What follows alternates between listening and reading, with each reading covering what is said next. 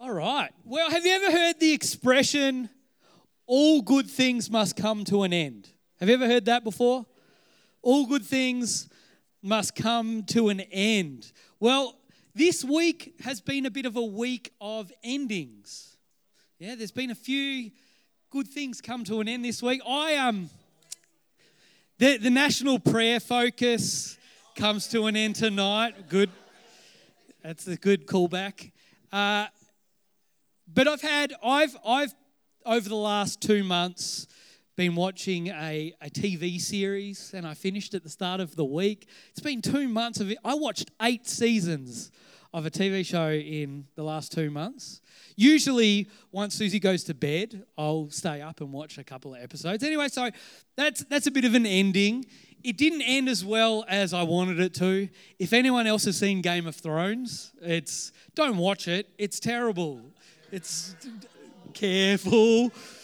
The ending, I don't know about it. But I, I, finished. So it was like a, I enjoyed watching the show and it's come to an end.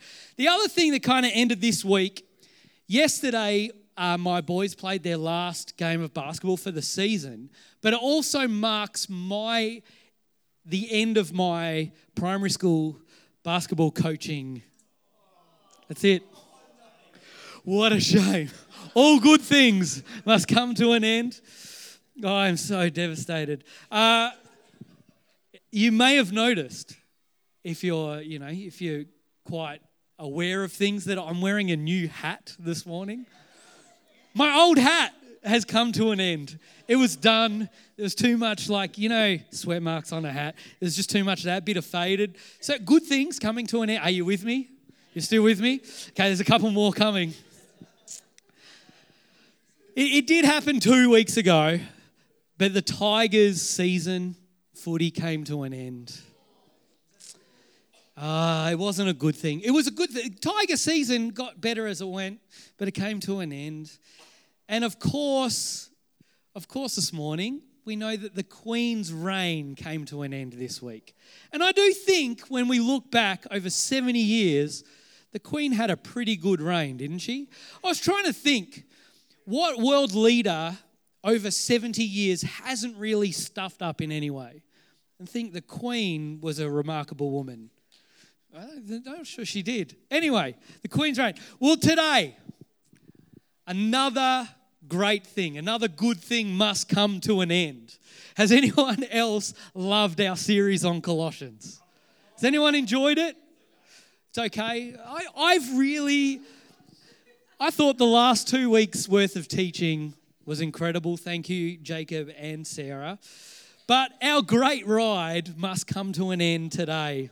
So we're looking at the last chapter of Colossians, chapter 4 of Colossians.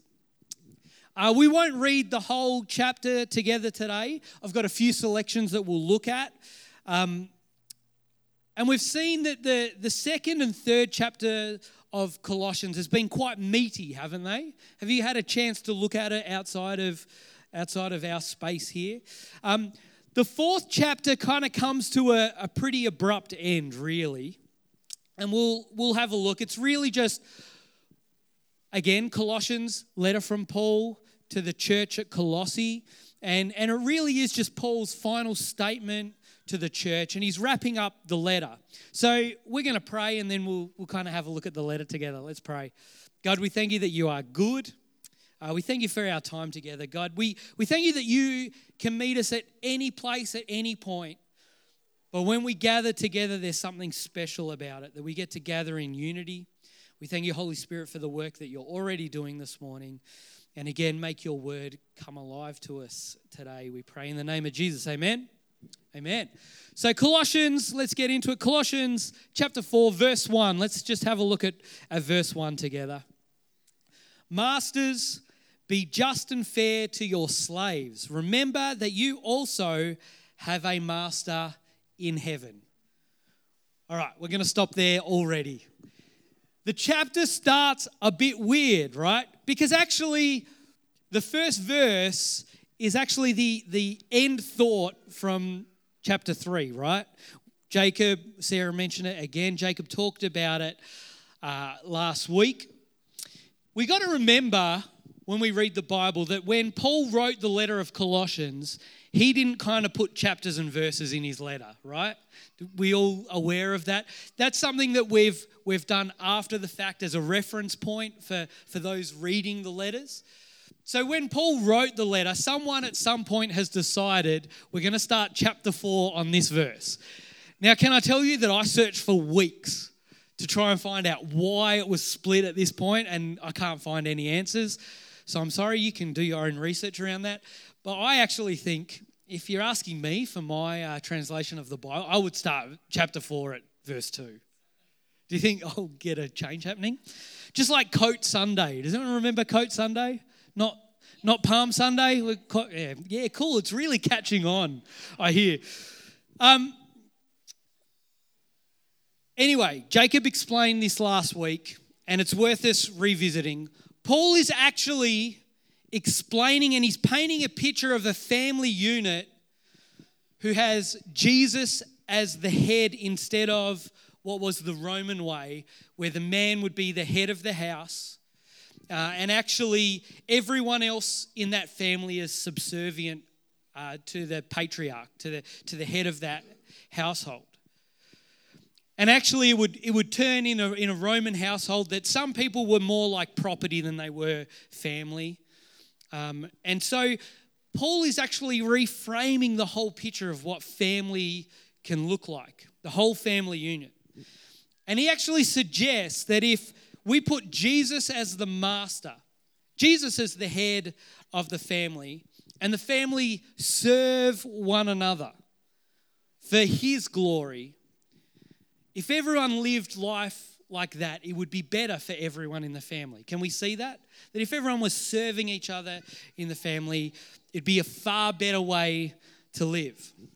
Now, this verse is a bit controversial because some people look at this verse and they might see it through a 2022 lens. And it's controversial because some people are saying that Paul's actually condoning slavery in this verse. And I think that's a, that's a, a bad interpretation of what this verse is. That is us looking 2022 lens going, oh, Paul's saying it's okay for slaves to exist. But that's not actually the case. Paul's actually telling those who claim to be followers of Jesus that you should treat all people as children of God and treat and as we are treated by our master Jesus.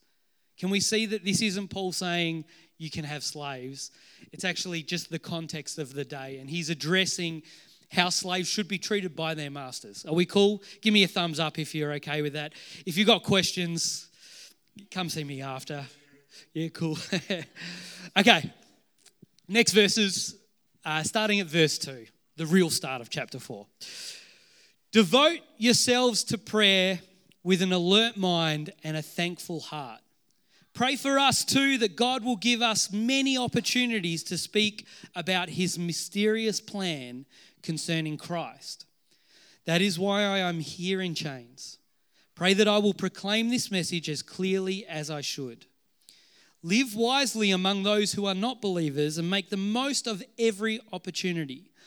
Let your conversation be gracious and attractive so that you will have the right response for everyone. Here we get in the whole chapter, this is really uh, kind of Paul's most uh, instructional bit for us. So, after all of Paul's kind of writing earlier in the letter, which we've heard over the last few weeks, uh, this is really his closer for what he's been talking about. And he tells these people to pray. Not, not like we were looking at, it's not the end of all prayer today on the, the prayer, 22 days of prayer. We get to keep praying, and Paul tells us to keep praying. He says to pray for us, as in pray for Paul and Timothy and kind of his crew, especially for opportunities for their ministry. This mysterious plan concerning Christ. But he also says, to pray for you. That you would have an alert mind and a thankful heart when you pray. that you will live wisely, that you will make the most of every opportunity that is before you, that you would let your conversation be gracious and attractive. Can you remember a few weeks ago, we, we looked at controlling our tongue? Does anyone remember looking at the controlling our tongue? And actually, our tongue, our, our words have the power to build and they have the power to destroy. And, and Paul again is re emphasizing the power of the tongue, the power of our words as we go about our everyday, ordinary life. He's again telling us be careful about what you speak about. May your conversation at all times be worthy of Jesus. May your conversation build up May it encourage. Be gracious and attractive. The word attractive in some translations says uh, be, be gracious and filled with salt, like a seasoning.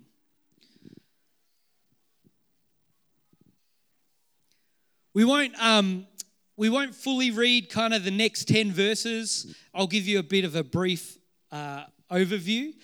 But they remind me of Saturday morning cartoons. Now, hear me out. Does anyone remember switching on TV on a Saturday morning watching cartoons? And the cartoons were usually in a program or like uh, Cheez TV, or there was a, what was the other one? Saturday Morning Disney. There was also like a Warner Brothers one on a Saturday morning. Anyway, you know what I'm talking about? In those programs, do you remember and this is before the days of being able to text, you could ring up and you could give a shout out to some friends and it would roll across the bottom of the screen or you would there were happy birthday lists and there were there were shout outs and and so people would just say you know hello meg and troy and you know they would just you'd have no context. But whoever sent it in it was great. It was a shout out I feel like the rest of this chapter is kind of Paul giving a bit of a shout out to some people.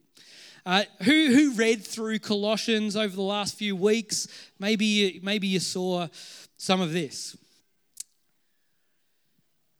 There's also like radio shows. Do you ever get a shout out on a radio show? Does anyone listen to kind of commercial radio at night time? They, they still do shout outs. Uh, one time when we were traveling for a, a youth conference, Mark gave Mark rang up and gave me a love song dedication and it was a very special moment in my life where he told me he appreciated me, and then they played Daryl Braithwaite Horses. Well, I think we've still got a recording of that, don't we, Mark? Anyway, that's totally an aside. The end of the letter feels a bit like that. Paul is mentioning so and so who they all know says hi. He's, he's being quite encouraging and he's asking the Colossian church to listen to what these people have to say. He's recommending these people to the church. But it really is just a bit of we know these people together. Make sure you welcome Onesimus back in. Make sure you kind of have these people around, listen to what they say. Paul also tells them, and he gives instruction that the letter that they're reading, that they're to pass on to the church at Laodicea. And actually, he says also, when you give that church this letter, grab their letter and read that as well for yourselves. It's a shame because we don't have the letter from the church at Laodicea. Um, and at, there's been some forgeries, some like people who are not forgery, but uh, play yeah, fake letters. That's better, isn't it? Fake letters produced, but we don't have the original letter. And it's a shame because I feel like we could get something from it. But then Paul gives his final sign off. So that's kind of the last chapter. Tells us to pray, pray for him, pray for us, and then kind of gives a bit of a shout out. Listen to these people. Are you still with me? Everyone still awake with it? Yeah, good. I want to just suggest to us this morning before we, we explore one of those ideas it's good for us to look at this letter the whole way through. And we've done that as a church over four weeks. I hope that you've at least read through it once. But can I tell you this morning, this letter wasn't written for entertainment, was it? It wasn't just a letter of entertainment. This letter wasn't written just to catch up like pen pals. The last little bit feels like that, kind of, but but the rest isn't a catch up. It's not a letter written just to like a pen pal. It wasn't a letter that's written just for our information or knowledge or history, is it? I want to suggest that this morning and what we've looked over the last four weeks, this letter was written for our formation. It was for our formation. It was written to the church at Colossae for their formation. They were a young church full of young believers. And as we read this letter together, as we let it sink in, as we explore it, I also believe that this letter to the Colossians is for our formation as followers of Jesus and ourselves as a young church. This morning, I've got a question for you. Are you prepared to be formed by Paul's words? Are we prepared to let the Holy Spirit guide us, to prompt us, to correct us, and to transform us from Paul's words? I want to take just a moment and I want to quickly recap what we've looked at over the last few weeks together. Is that okay? So we remember, and so we can commit to letting the Holy Spirit form us. Week one, Colossians 1, we looked at the good news is Jesus. Do we remember that? The good news is Jesus Do we want to let the good news of Jesus be planted in us and we want to watch it bear good fruit. And so this morning, can we let Jesus, who is the good news, form us by the Holy Spirit? Do we agree to that together? Can we let Jesus, who is the good news, form us by the Holy Spirit? Week two, Colossians 2. Uh, Sarah taught very well from Colossians 2 that it's Jesus plus nothing. Do we remember that? Jesus plus nothing. Our salvation is only from and through Jesus, not rituals, not traditions. It's not by what we eat or, or drink, and it's not by what we don't eat or don't drink. And so this morning, are you willing to let Jesus, our Redeemer and salvation, form us by the Holy Spirit? Are you willing to let that happen? Week three, Jacob last week, Colossians 3. Jesus is King and Master. It's kind of fitting this week, don't you think? Do, do you feel like there's been a theme that Jesus is King this morning? As we as we kind of welcome a new king on the, on the throne of the Commonwealth. That actually, that there is a king above that king. And that king is Jesus. And Jesus, and we saw in Colossians 3 that Jesus is king and master. And Colossians 3 talks about taking off our old nature and putting on our new nature. And that Jesus is king not us, and not our flesh, and not our desires. And we, when we surrender to Jesus' kingship, it changes how we live, doesn't it? In all areas of our life in our family life, in our working life, in our personal life. So this morning, if we're going to let this letter form us, are we prepared to let Jesus our King and Master, form us by the Holy Spirit.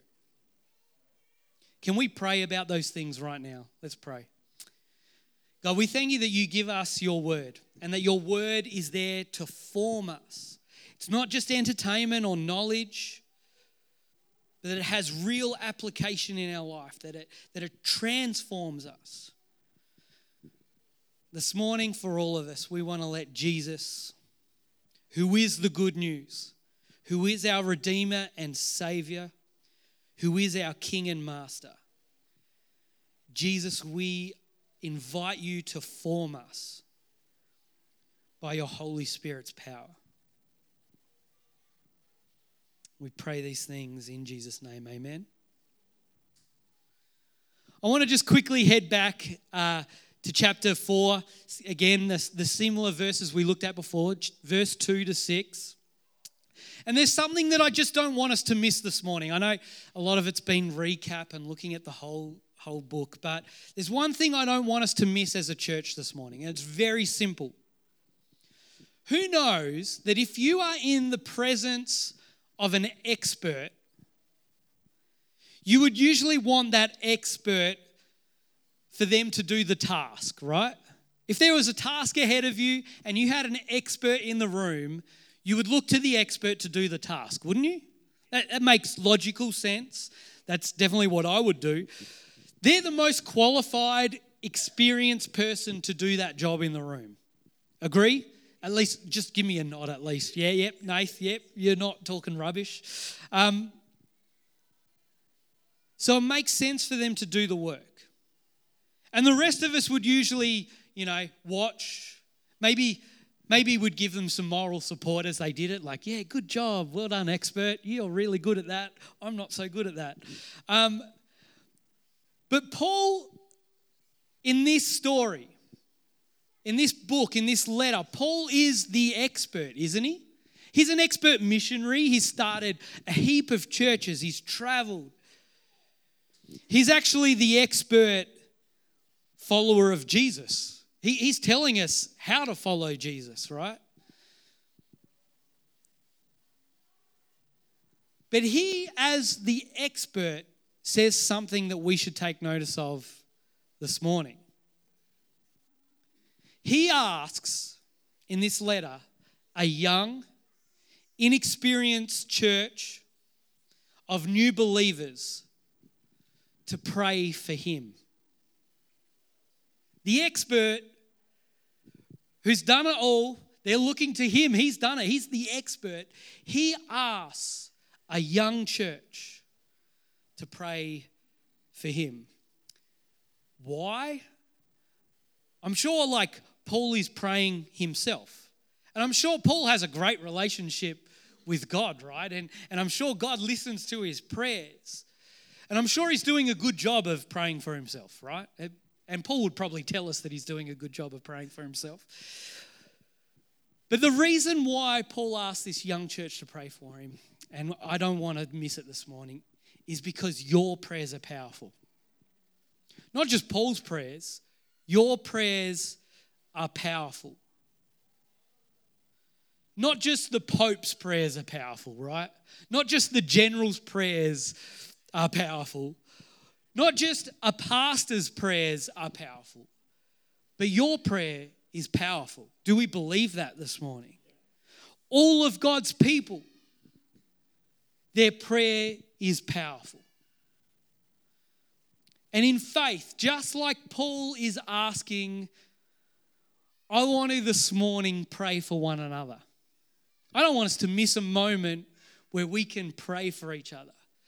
The thing I love about the kingdom of God is that it isn't that hierarchical, someone has it all and we don't. Actually, what Jesus did and the coming of the Holy Spirit means that our prayers are powerful. It means that God has equipped his whole church to play a part. So this morning, uh, Mark, I'll get Mark to kind of play some music, set a bit of an, uh, an environment, a bit of an atmosphere. But I actually, I actually just want us to act like the church and pray for each other this morning. Who thinks that's great? It seems a bit novel, actually. Usually we, we kind of try and talk and teach, but who knows that actually when we get together and pray for each other, that's when powerful things happen. And so this morning, we're going to take Paul's words seriously and we're going to pray for one another. This morning, my question is do you need healing? Let's pray for that. This morning, maybe you are needing hope. Maybe hope is, is kind of small at the moment. Maybe you're needing some more faith this morning. Maybe you are just wanting extra prayer for that formation, for that transformation, so that we can become more like Jesus. Maybe things are just tough at the moment and you just need some extra support. We're going to pray for each other this morning. So I'm going to play some music and I and I've written down free for all prayer for 5 minutes. Free for all prayer. And this morning it might be a bit uncomfortable at first. But I actually want us to move around the room and, and pray for one another. I, I want our prayer to be targeted though. And so I'm going to ask people to be a little bit vulnerable in this moment. And I just wonder if this morning your prayer need is that you need healing in your life. It's whether it's physical, whether it's emotional or mental. I just ask that you might stand in this moment so that we know that we won't come and pray for you. So if this morning you're wanting prayer around healing, can I invite you just to stand in this moment, just so we know we'll come and pray for you?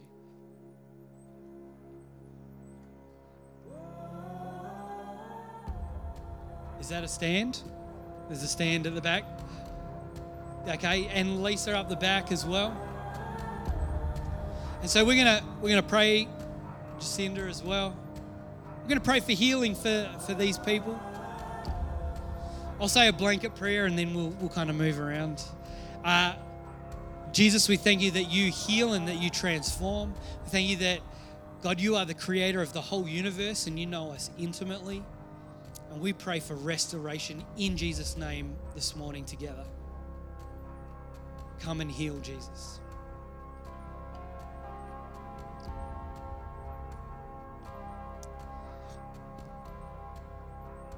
Is there anyone who just needs that extra measure of faith or hope this morning? Maybe just raise your hand. Yep, there's at least one.